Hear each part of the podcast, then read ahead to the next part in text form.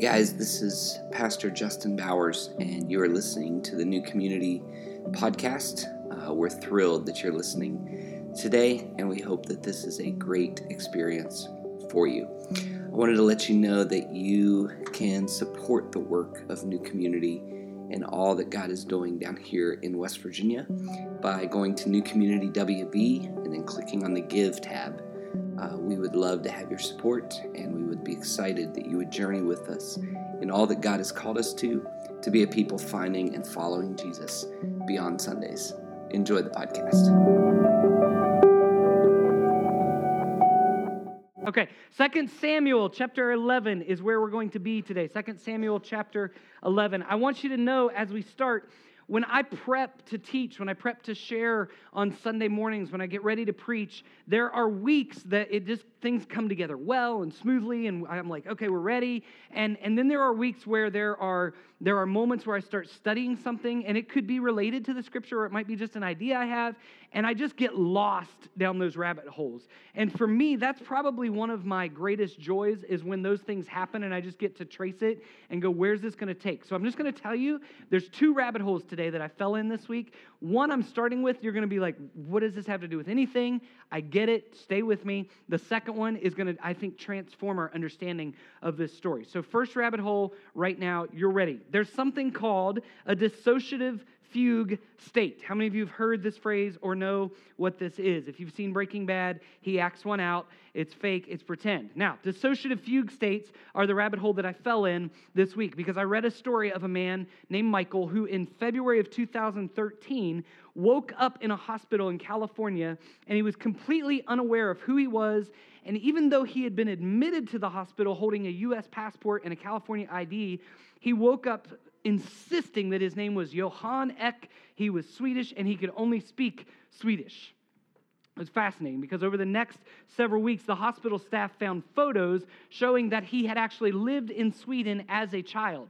One psychiatrist came in and diagnosed Michael with what he called, now hang on for this, transient global amnesia in a fugue state. Now, this is a combination of transient global amnesia, which is memory loss that usually doesn't last long, but it happens, and a fugue state. And a fugue state is a thing that was introduced by diagnosis clear back in 1901. What the word fugue means, it's hard for me to say, fugue means running away in French. That's where it came from running away, getting away from something. And a fugue state is a type of amnesia where a person forgets certain aspects of their identity. So they might forget their name, they might forget their family connections. Sometimes they actually wander off and go somewhere else to start engaging in a new life for a while, not consciously aware of the past life. Now, the thing about fugue states are so fascinating because often people in, enter into them, their brains kind of click into them because they've experienced trauma.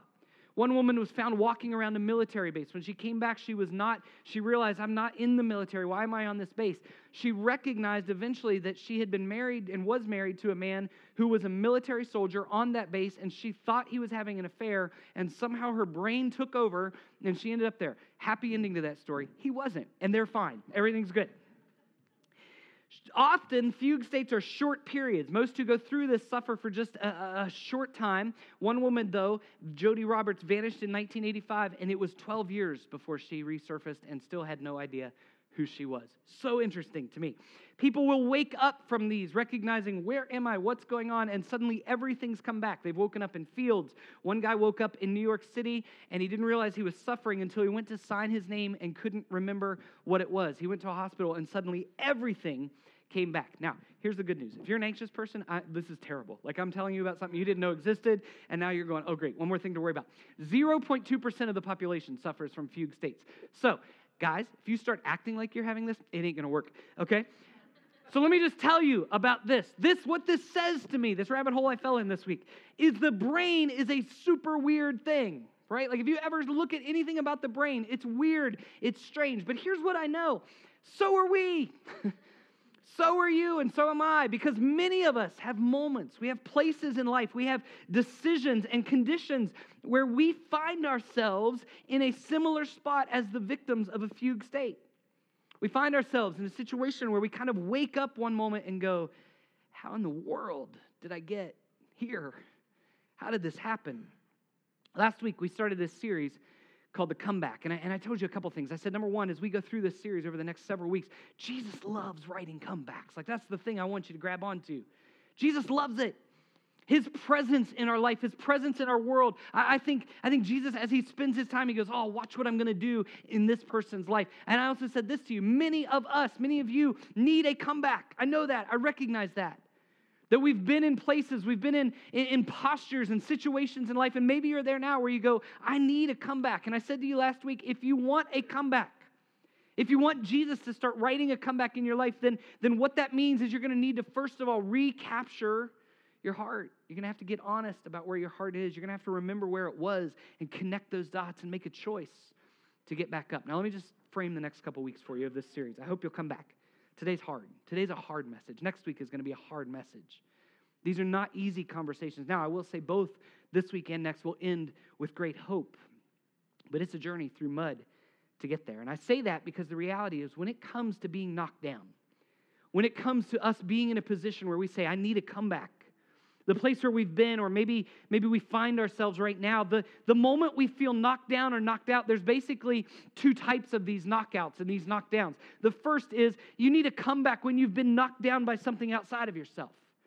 So it's somebody else or something else, some situation, some circumstances, some relationship that you entered into, and amen. And it, it just knocked you down. She is absolutely fine. We love it. We love that. But, but, but, but we get knocked down and we go, How am I going to come back from this? I had no control over this. It just happened. But then there's a second type of comeback that we need. And this is what I want to talk about today. That's a comeback from your own failures and your own fall. That's a self induced comeback. Do you remember the cartoons where the Bugs Bunny would be fighting the guy in the boxing rink and the boxer would wind up and Bugs Bunny would just move and he'd punch himself and knock himself out? That's what we do to ourselves. Some of you need to watch more cartoons.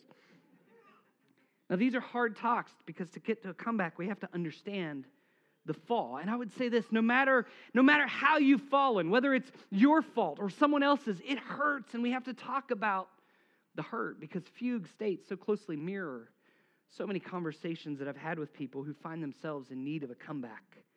And specifically today, conversations with people who need a comeback because of their own brokenness, their own failures, their own fall. See, I've sat with these folks and I've listened to them, I've prayed with them, I've shed tears with them, and I want you to hear this. In nearly every single one of those conversations, at some point we come to a place where the person I'm with utters that same question I don't know how I got here. How did I get here? How did this happen? See, we know that question, right? It's not a fugue state. In those moments, we can't blame our brain or, or get that diagnosis that says we totally lost time, but it feels very similar. See, I, I would imagine that many of you understand that question How did I get here? I bet we've all been in moments where we find ourselves standing in a place where we need to come back and knowing but not understanding the reality that we put ourselves in this place. Maybe you're asking that question in your life right now How, how did I get here? Maybe you've made decisions and, and, you've drifted into situations that are like really close or they're right on the brink of, uh, of ending your marriage or ending a relationship or, or you've come to a place maybe where you feel like you're just right on the precipice of, of losing the heart of your family, whether it's your kids, your spouse, your extended family. You feel like something's got to give and it's about to break. Maybe you've compromised your integrity financially, relationally, emotionally, and you know there's consequences coming. You can see them coming or if you're a student, you've given a whole semester away to just pursuing your own gratification and fulfilling your own pleasure. And it's all coming down on you right now.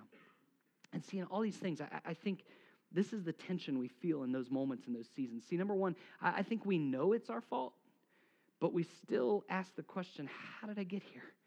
Like we understand we've made some choices and some decisions, but we still don't really know how it happened. How did it get how did it get this bad? How did it get this serious? How did it get this critical so quickly? See, one of the reasons I wanted to do this series was frankly because I'm tired of seeing so many of you pouring out your hearts and uttering those words. How did I get here? How did this happen? I, I'm I'm a little bit worn out from getting invited into your fight when the fight's already over. See, I think some of us are, are, are, thinking that we've, we've just entered the first round and we passed out and they already went to commercial and we're knocked out. And I think we need to understand that. See, these next couple weeks aren't easy, but we, we need them because for you to be you, for you to start to recapture your heart and, and this journey of a comeback, you need to go through the mud to find the river. And, and it's worth it. It's so worth it. So we're going to jump in today, and, and this story is a story that I believe if you if you grew up in religious settings, you you understand, you know some of this story, probably really familiar with it. Let me, let me just ask, how many of you know the David and Bathsheba story? You, you grew up in vacation Bible school and Sunday school, and okay. If you don't know the story, can I just say this to you? You're in a better place than the rest of us today. So if you if you're not familiar with this story, because we have a lot of assumptions that you don't have. And that's great. So I want to read this story. Look at verse 1. We're going to start. Here's, here's what it says In the spring, at the time when kings go off to war, which is just such a cool way to start a story, right? It was spring, there were flowers and bunnies, and kings went to kill people. Like that's that's what's going on. David sent Joab out with the king's men and the whole Israelite army. They destroyed the Ammonites and besieged Rabbah. Now watch this. Underline, take notes. We're going to come back to this. But David remained in Jerusalem. One evening, David got up from his bed and he walked around on the roof of the palace. From the roof, he saw a woman bathing. The woman was very beautiful, and David sent someone to find out about her. The man said, She's Bathsheba, the daughter of Eliam and the wife of Uriah the Hittite. Then David sent messengers to get her. She came to him, and he slept with her. Now she was purifying herself from her monthly uncleanness. That's parentheses. we'll explain it in a minute. Then she went back home.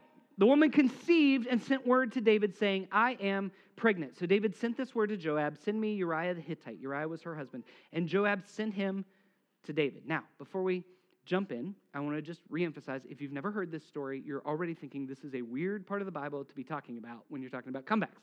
This is kind of strange. If you've heard this story, I know this. You have assumptions about this story already. And I want to tell you this second rabbit hole I went in this week, they're wrong. Okay? Your assumptions are wrong because I had these assumptions and I learned a lot this week. Let me tell you why. Go ahead and bring that picture up, Mike. This is a picture from the 1951 film David and Bathsheba, and Goliath is dying, apparently. That's Gregory Peck, Susan Hayward. Anybody actually seen the movie? Kids, there used to be these things called VHS tapes, and you could, you could rent it. Um, this is David Bathsheba, 1951. I know, old school. Now, here's the deal. This is one example. This film is one example of a narrative specifically about Bathsheba that has been created from this story that I realized this week I've trusted to be true all my life, and it's completely wrong. See, we assume a lot about this story. When you look at art, when you read books, when you see things you're taught in Sunday school, and they use those felt boards and terrible. Um, we have assumptions about Bathsheba. Now, in this film, Bathsheba is portrayed as what many of us assume to be true of the story. She is, in this movie, a seductress who is just as guilty as David of the adultery being committed. At one point in the film, this is what she says. Now, consider the writing. It's 1951. Go with me. Here's what Bathsheba. Carrie, I thought about having you come and act this out. The first service said, don't do that. Okay. So here's what Bathsheba says to King David as they joined together. I used to watch you every evening as you walked on your terrace, always at the same hour, always alone. Today I heard you had returned. He's playing the harp. I had heard that never had the king found a woman to please him. I dared to hope I might be that woman. If the law of Moses is to be broken, David, let us break it in full understanding of what we want from each other. Tramp, right? Can I just say to you, first of all, we need to rethink Bathsheba. And here's why. If you just read the source that we have, the scripture, here's what we find out. Number one, Bathsheba is bathing. I joked about this last week and many other times, and I was wrong because I perpetuated this myth. The scripture tells us in those parentheses that she is purifying herself from the monthly menstruation. This was, listen, a Jewish religious law that probably, most likely, I would argue, absolutely did not require that she be naked. The culture would not have accepted a woman on the roof naked in Jewish world. That's absolutely ridiculous. We have a lot of assumptions about this story, and she was probably simply performing a ritual cleansing on the roof of her house. She is, at this point in the story, obeying the law of Moses, not trying to tempt David. Now, watch. She doesn't know she's being watched, she's being victimized at this point. Most times, as we see in this film, she's seductress, right? The 1951 film actually paints her almost as a stalker, like she's creepy. That's kind of what's going on. Now, here's the other fascinating thing. This, this blew my mind. Bathsheba was the granddaughter of one of David's chief political counselors, a man named Ahithophel. Her father was Eliam. Eliam was one of David's 30 mighty men. You can read it in 2 Samuel 23. What that tells us is that number one, Bathsheba probably grew up around the palace. She probably understood this life. Number two, she was much, much, much grossly younger than David. One scholar said that, that, that, she was most likely about 21 and David was about 51. Creepy story now, right? You with me? So let's press this a little further. The young woman's husband, Uriah, is fighting a war that the writer makes very clear David should have been fighting. David remained in Jerusalem at the time when kings went off to war. The young woman has grown up in the palace, probably seen David take the kingdom, and now she's being seduced or approached by David. She's following the faithful law of Moses by cleansing herself, and he, in his 50s, sees her from the palace roof, brings her to his house. The process goes on. She didn't know what was going on. But what we know is that in this culture, women would not often say no to men, and subjects certainly did not say no to the king. Kings got what they wanted. And if your husband was at war and you were home, and the king sent word to come to my palace, you might just think he has news of my husband from the war. Not only this, but throughout this story, in the, in the, the scripture that we have, forget the movies? We see David committing the action of the story. He saw Bathsheba. He sent messengers to talk to Bathsheba, to bring Bathsheba to him. And the writer says, he slept with her. If there's anything clear in this story that we've misinterpreted, David, not Bathsheba, is guilty of the darkness in this moment. He is king. The king takes what he wants. The king gets what he wants. He looked down, literally from his roof, from his position of power and privilege, and he saw something he wanted. Bathsheba had no power to even return his first gaze.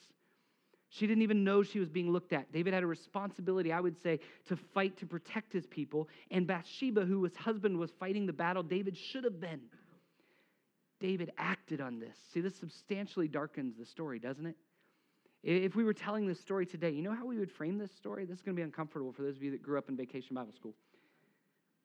David was guilty of something called power rape. That's what he did. David was in full control of the situation and he took advantage of it, and his power and authority would have made it nearly impossible for Bathsheba to refuse him. But the darkness of this story doesn't cease there. David's descent continues. See, David would have been done with this young woman. That's what the scripture says. He sent her home. He was ready to be done with this evening of pleasure for himself. But it only comes back that she says, I'm pregnant. It's the only action she takes. And it's at that point that David says, I've got to find some way to cover this up and protect myself. And so he comes up with this plan. He says, Go and get Uriah from the battle lines. Bring Uriah home. And when Uriah gets home, he says, Uriah, welcome home, you fierce warrior. Now go enjoy your wife. Go ha- have the, the time of your life. Here's some alcohol. Take it with you and have a good evening with your wife. And Uriah says, No, why would I do that when my brothers are fighting the war, parentheses, that you should have been? And David says, Well, why don't we drink in my house and then I'll send you home and, and you'll forget your mind and you'll go enjoy your wife. And Uriah goes home and he sleeps outside because he has so much integrity. Now, here's where the escalation continues. Look at verse 14 as David sends Uriah back to the war. Verse 14 In the morning, David wrote a letter to Joab and sent it with Uriah. Now, how, how many of you would have just read the letter, right? Like, that's how much integrity this guy has. Verse 15, in it he wrote, Put Uriah out in front where the fighting is fiercest, then withdraw from him so he will be struck down and die. Now, don't miss this moment. The king, who should have been in the battle, has moved from simply staying out of the war to now killing the men of his own army. This is a descent into darkness. Verse 17 When the men of the city came out and fought against Joab, some of the men in David's army fell. Moreover, Uriah the Hittite died. So, yeah, Uriah died, but now David's responsible not just for Uriah's death, but also for the men of his army. This is a slow burn. Not only does the innocent Uriah die, but so many others. David wanted something, and what he wanted led him into the darkness. And this is where the writer at the end of the chapter kind of offers final observations. Verse 26 When Uriah's wife, Bathsheba, heard that her husband was dead, she mourned for him. She wasn't the Susan Hayward going, Yes, now I can go be with the king and break the law of Moses. She grieved. By the way, that's the only emotion in this entire story that's described. was on the mourning of Bathsheba. Verse 27 After the time of grieving was over, David had her brought to his house. She became his wife and bore him a son. But, watch, the thing David had done displeased the Lord. Now, you know what's, you know what's funny to me? My accusation of David as a potential rapist has some of you rattled this morning. You know what's funny to me about that? You've been okay with him being a murderer for years. See, here, this, this is the tension is the darkness of this story is so dark. I had so badly missed this understanding of what this story is really about that Bathsheba is the victim of a king's power, that she's the victim of his desires, that I felt the same feelings as I was studying this week that I get when I turn on the news today that our world is dark, that it's broken, that the evil of humanity is so prevalent. And we're seeing every day more people, more leaders, more pastors, more of our friends falling from their positions. And it's not because they're jumping off the cliff to ruin their lives, it's because they're making small decision after small decision after small decision that puts them in a place of slow descent. I also wondered this. I wondered if at any point, I mean, can you imagine? Here's the responsibility David had. Uriah is killed in battle. These soldiers are killed in battle, and they bring their bodies home, and they're hosting the ceremonial funeral to honor their sacrifice in the war. Guess who gets to read the memorial? The king. See, I wondered if at any point, if King David was reading this memorial and maybe in his head just going, How did I get here? How did I get here? See, for you today, I want you to hear this. If you're in that place where you're asking that question, how did I get here? Or if you've ever been in that place where you've asked that question, or if you're on the brink of, uh, of destroying your life or the lives of others around you, I, I love you in this moment enough, simply as your pastor, to tell you the truth. Listen, you are just as guilty as David. You're just as guilty. See, I know this is the hard part. You want me to just bypass this. You want me to get to the Jesus part, right? The grace part, the compassion and mercy. And God called David a man after his own heart. Let's go there. But see, we will get there, but to get there, for you to have the potential of a real comeback, to even get close to recapturing a heart, you need to know this and you need to admit this. Every single one of us carries guilt as deeply as David. And friends, just to tell you the truth, I'm tired of trying to lead people closer to Christ who will refuse to admit their own guilt. Not because I'm mad at you, not because God's mad at you, but simply because you can't come back until you admit your guilt. You can't do it. You can't find full redemption until you realize the full darkness. Light is so much greater when we recognize how dark darkness is. To your darkest moments, your most consequential decisions that brought you pain or pain to the people around you, those places did not happen by chance. It wasn't a fugue state. And again, I love you enough to tell you simply that you're guilty. I'm guilty. We, like David, have caused great pain to everyone around us, to ourselves. And we find ourselves in those moments going, How did I get here? And the answer is, You got there by being you. That's what took place. But here's what else I know. And I, and I understand this. None of us woke up one morning with a natural desire to destroy our life. We didn't do it. We didn't wake up and go, you know what? How can I wreck my marriage today? How can I strategize and get a good plan to start some addiction that's going to overpower me? How, what are the steps? What steps can I list out that, that will allow me to down the road lose the hearts of my children? See, we're guilty but we also find ourselves in places where the darkness feels deeper than we ever imagined. And that question, how did I get here, is so critical because it's essential we understand how we end up knocked down by our own punches. So, so here's what I want to do today I want to give you a principle that I think is super important. Now, my question is this when you go swimming, how many of you like just dive in people? Like, we're just going to get wet. We're going to jump off the board, go deep. So, how many of you are tiptoe people? Like, let's just go slow. How many of you just lazy and don't want to raise your hand today? Awesome. Thanks, thanks for being here. Um, see, tiptoe people go slow, right? We, we take, if it takes us two hours, we're fine with that. Like that water's cold. You okay? You okay? All right. So we're tiptoe people. But some of you are jump and dive in people. See, some of us look at our lives and we go, How did I get here? And we think, When did I jump off that cliff? What I want to say to you is the principle is this the deepest failures of your life involved a slow descent, not a deep dive. You didn't wreck your life. You didn't wreck your marriage. You didn't break the hearts of people around you or get addicted to pornography because you chose to dive in deep. You took slow steps tiptoeing in. It's exactly what David did. It's exactly what I do. And it's exactly what you do. And so, how do those steps happen? Here, I'm going to give you three things very quickly, I hope. I got a lot I could cover.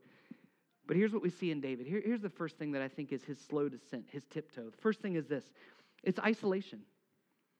See, David started his descent into this darkness where he would become a rapist and a murderer by isolating himself. There's a phrase at the beginning of this chapter in Samuel, and we're told, Spring, it's the time when kings go off to war. But David remained in Jerusalem. That's isolation. Translated, the king stopped living his mission as the king. He gave up what he was called to do. David conceded his calling. He abdicated his assignment. He let go of the life work that God had called him to. And in all of this, David did exactly what so many fallen leaders do at the beginning of their own descent. He isolated himself. He chose to stop living into his mission as king. But when he chose to stop living into the mission, he also made a choice to step back into the shadows. See, listen to this. David had 30 mighty men. Those were his brothers, his dudes. Like you can read these stories. They went out, they killed lions, they killed bears. One guy, this is what it says he went down in a pit on a snowy day and killed a lion. Do you know what that means? The lion was couldn't do anything. And it was snowing and it was cold, and he jumped in. These were the guys David hung out with, and they're off fighting the war, and David is isolated. They were fighting the battle where David should have been.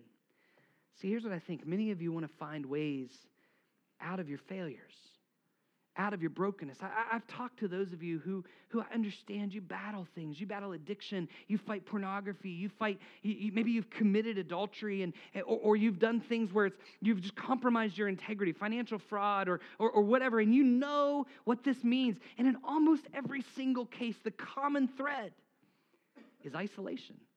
It starts with isolation. In this church, we say this. This is our core value, one of them. We are greater than I. I want you to understand that's not just something nice we put on paper. You know what that is? That's an integrity check. As your pastor, I, I want to be a we and not an I. I don't want you to walk around talking about new community going, I go to Justin's church. It's not my church, it's our church because we are greater than I. And when I start to function as an I, you know what that word starts with? Isolation? I it starts to allow me to walk in that. And, and I know this. Listen, loneliness is real. Like, I get it. I feel it. As your pastor, I feel it. It is really hard to not feel lonely in leadership. Leaders are some of the loneliest people I know. But you know what tendency lonely people have? I, I, and, and this is going to be hard. If you're a lonely person, this is going to hurt. But I say this out of love because I deeply understand it. Lonely people tend to lean into loneliness we tend to feel we tend to feel like that's normal. That's where we should be. That's my normal way of life. I should just be lonely all the time. When you had a monster under your bed and you were a kid you didn't sit there and go you know what? I should just deal with this on my own. You didn't do that. You screamed dad get in here! Bring the flashlight! Like get the guns whatever it is just get we're west virginia bring the guns dad just kill the monster kill it See, but when loneliness sets in, we tend to think we can fight the monsters on our own. See, hopelessness, loneliness, they're much bigger monsters when you don't have friends around you with flashlights. That's the way it goes. When you step out of loneliness, you start to say, the monster's not as big as I thought it was. I, have told this story before, but I love the parable of the man who's stuck in the hole. not the same guy, he, it was a different guy. He killed the lion in a pit on a snowy day. Try to keep up. The man's in the hole, and his buddy comes along and he said, he jumps in with him. He's like, What are you doing? You could have pulled me out. We could have gotten out. And the guy says, I've been in this hole before and I know how to get out of it. See, when we choose to step out of isolation, we start to realize we're not alone. So, men, what does it mean to stop isolating yourselves? Women, what does it mean to stop isolating yourself? Some of you have been invited to a women's retreat so many times that you're out of excuses. And so you just walk out of here and you don't make eye contact with any other women. I'm just going to go, go, go, go. And you're isolating. And I want to encourage you to step out of that. Can I just say to you, listen, you can't afford to be too busy for community. You can't do that. We, we are, when we host programs, we're not about programs. Like when I'm talking to you for six weeks in a row, I, and some of you just check out every time I'm like, hey, youth ministry is kicking off, parents, pay attention. And you're like, blah, blah, blah, blah, like Charlie Brown's teacher, wah, wah, wah, wah, wah, wah. That's what you hear. When we're talking about that, listen, I'm not offering programs. You, there's so many better programs in our community. There's sports and art and music and dance, and I know you're all signed up for it, and I don't know where your money goes, but go, like do it. We're not offering that. We're offering communion. We're offering something that connects kids in relationships with each other. And so they're following Christ together. We're offering connection to leaders that are going to ask them, How was your walk with Christ? What are you doing? When we offer programs for you, we're inviting you into communion. There is no other organization on the planet that focuses solely and primarily on helping others find Christ as they journey with each other. We have to come out of isolation. Here's the second part of this boredom. David wasn't just isolated, he was bored. Now, here's how we read this story. You ready? David gets up, and we think it's like a midnight seduction. Are you with me? Because seduction happens at midnight. It's kind of what we're thinking. The music's playing, he's out on his roof. She's like, hey, I need a bath. It's 1 a.m. That's how we picture this. You know when this was? It says David laid down in the evening. This was Jeopardy hour, right? This is Wheel of Fortune and Jeopardy time. There's nothing on but the news and bad game shows. And David wakes up and goes, I'm bored. Like, let's go for a walk.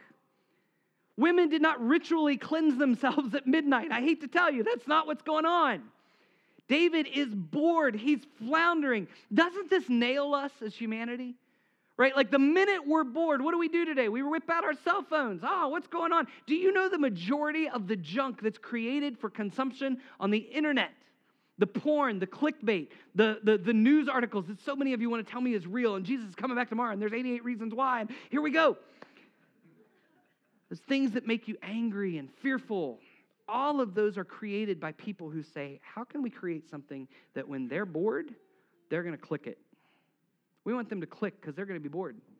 We're going to put this out there, and then the minute that they're bored, it's something shocking, something scary, something makes them angry, something that tempts them, something that's to do. We're going to do this. See, here's the reality, friends. We have to begin to battle boredom with a balance of rest and quest. Now, hang with me. I'm going to explain this. The tension when it comes to David is this he should have been fighting a battle, he should have been fighting a war, but he needed a nap. Some of you feel that way. Like, I feel like I should go fight a war, but I'm just too tired to get out of my bed. I like my slippers better than my sword. Like, that's what David's going through. Most of us today are living lives where we don't understand the balance between the rest that God has invited us to and the quest that God has set out for us. You have a mission from God, a meaningful mission from God, but you typically, like me, take one of two options. One, you're too tired to pursue your quest. You're distracted by too many other good things. You're too busy. You got jobs. You got money to worry about. You got extracurricular stuff. You got to keep up with the neighbors so that their kids don't get ahead of yours in the scholarship battle of who comes out of your street. Like we got to we got to go that route. You play comparison games or insecurities, friends that we feel like demand our time when all we need to do is rest. And the God of the universe said, "Hey, I'm going to give you 7 days, but one of them don't do anything. Just stop. Just slow down and enjoy it." We've lost this idea of Sabbath. Some of you have lost this idea of Sabbath so much that you sit in these sermons sleeping. Do you recognize that? You're so tired. Stay home next Sunday. Get some rest. See, many of us, that's the reason we're missing. Some of us, though, we're rested, but we're too lazy to focus on our quest.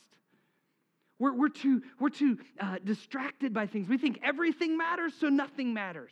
You're like the dog on up, squirrel, squirrel. Like, maybe this is what God has. Maybe this is what God And we're just chasing all this stuff. Years ago, I, I was challenged to write down what is it that God has put in your life as your mission, as your quest, as your trajectory.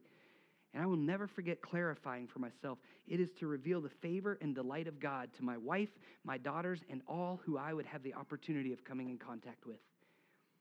Friends, that has defined for me so much of who I am. And when I realize I'm out of balance, it's when I've lost sight of the quest.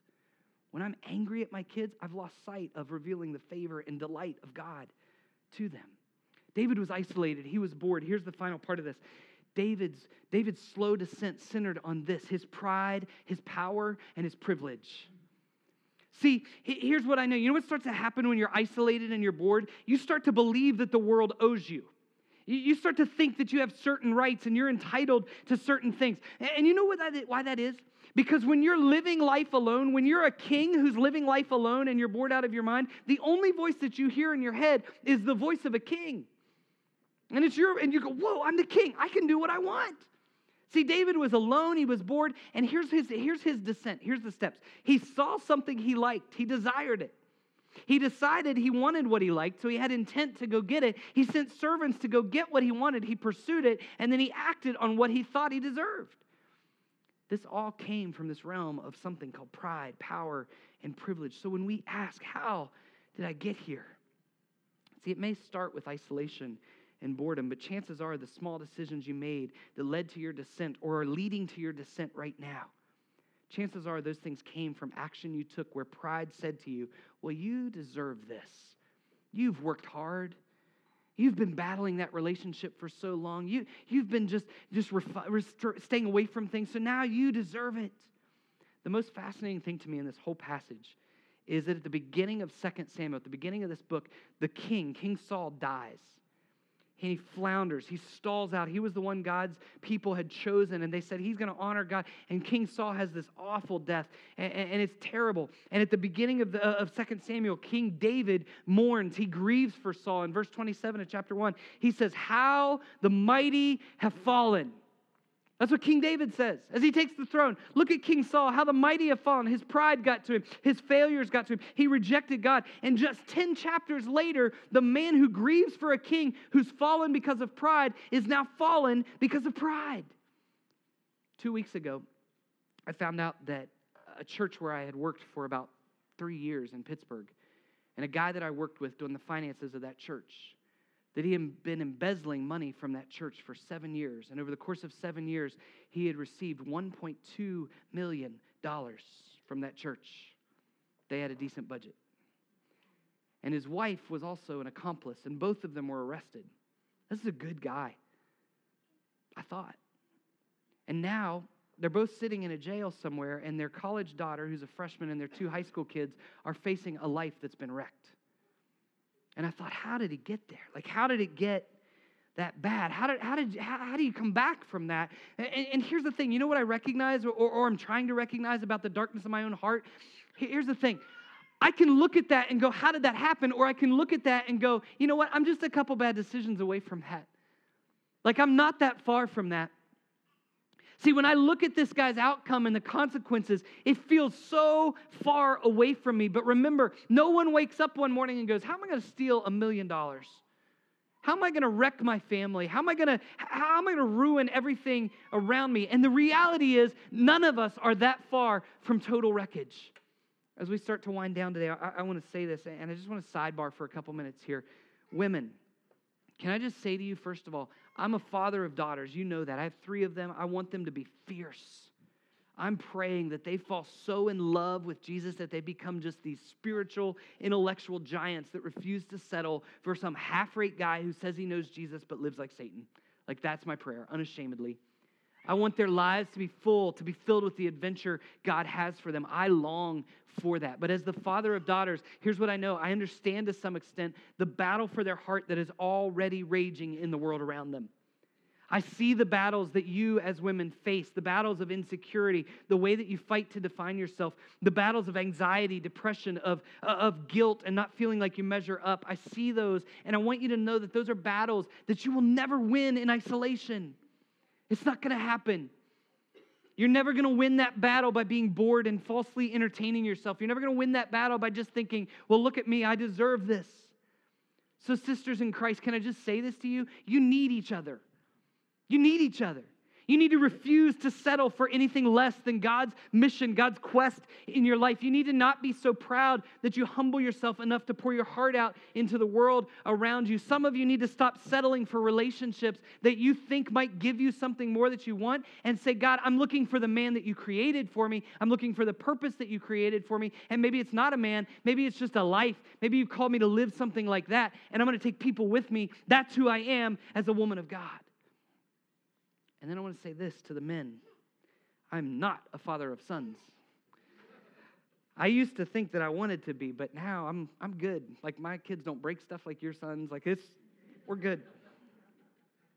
But I have to tell you this I'm more and more concerned with what is happening culturally in terms of manhood. I get to go to the middle school every week and hang out with some middle schoolers and as much as I can. And, and those boys, there are boys that I know and I hurt for them because it's hard and it's awkward today to try to figure out as an adolescent boy, as a young adult boy, what it means to become a man. Listen, there, there were days when the tribe would come in and they would kidnap all the 12 year old kids and they would take them out in the woods and they'd say, You don't come back to the village till you kill a lion. You go kill a lion.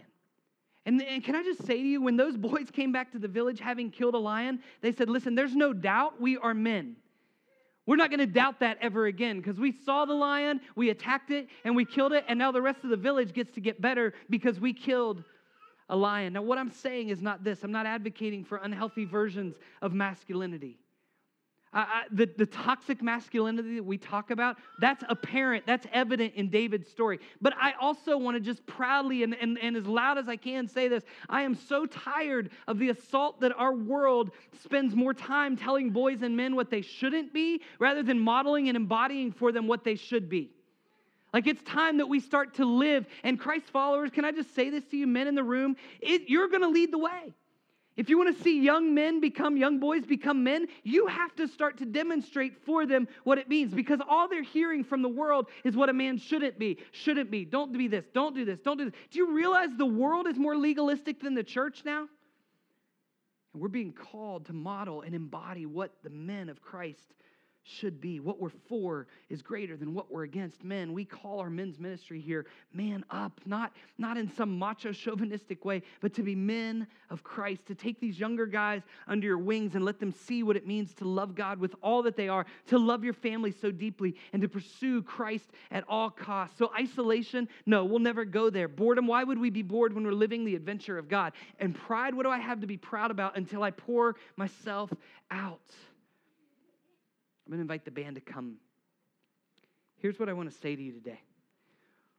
When people are getting ready to destroy a building, when they're going to get rid of a building, they're going to demolish a building, you basically have two approaches. One is you attack the building from the outside. You bring everything you've got against it. You bring the ball and crane, the ball, you just, you just hammer it. And all the damage is evident, and everybody sees it, and it falls apart. The other way is that you perform what they call an implosion. An implosion, you can't see that it's going to take place until it actually takes place because they strategically put explosive devices at all the critical points of the building. And when it goes, it goes inward.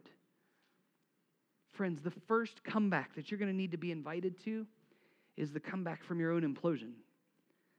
Some of you, your isolation has placed an explosive device somewhere strategic in you.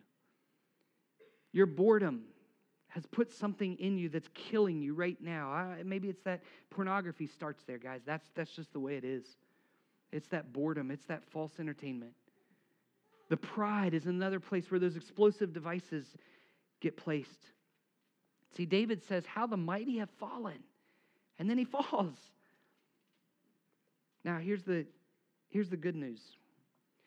See, the darkness of this story is that we might today say David was a raping, murderous king.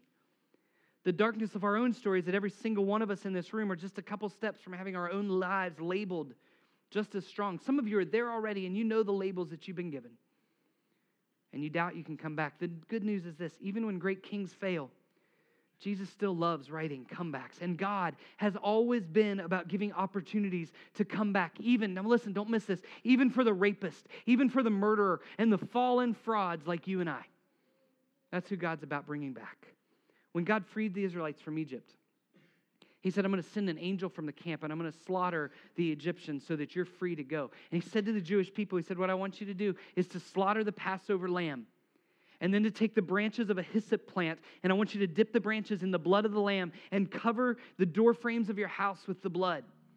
He said, When the angel comes through the camp, it'll see the blood of the Passover lamb, and you will be spared, and you will be free to go. It's with that story, that knowledge, that David, after his sin with Bathsheba in Psalm 51, utters these words. He says, Cleanse me with hyssop, and I'll be clean. Wash me, and I will be whiter than snow. See, David's comeback starts with the realization that he says, God, I can't save myself. I can't come clean on my own. God, I, I'm, I am the own demolisher of my own life. He says, Hide me under the blood of the Lamb. See, friends, if we're going to be a church of comebacks, it's time that we come clean. Some of you are here and you've wrecked your life, or you're right on the brink of wrecking your life, and all you've been is uncomfortable this whole morning. Some of you are on a path to destroy your home. Some of you are so deep in isolation, in boredom, and pride that you're spending your nights convincing yourself that your habits, your false fulfillments are exactly what you deserve. And you're on this slow descent, tiptoeing into broken by legacies of sin, pain of addiction. It started as tiptoeing. Marriage is wrecked by divorce. It started by tiptoeing. Children growing up while wonder, wondering why dad was disengaged or mom was disconnected. Women lonely, longing for meaning and love. Men bored and not sure what God has for them. Today, as we close, I want to invite you to utter the same words that David did Hide me under the blood of the Lamb. God, hide me. See, a fugue state, when somebody wakes up from a fugue state, they remember who they were. You know, the word repent actually means to return, to remember who God made us to be. As we pray today, I'm inviting you to a place that, listen, if you have the courage, and, and some of you won't, and that's okay. But if you have the courage to come clean about the condition of your heart, I promise you that Easter this year is going to mean more to you than you've ever experienced because you will recognize resurrection as real in your own life. Let's pray together.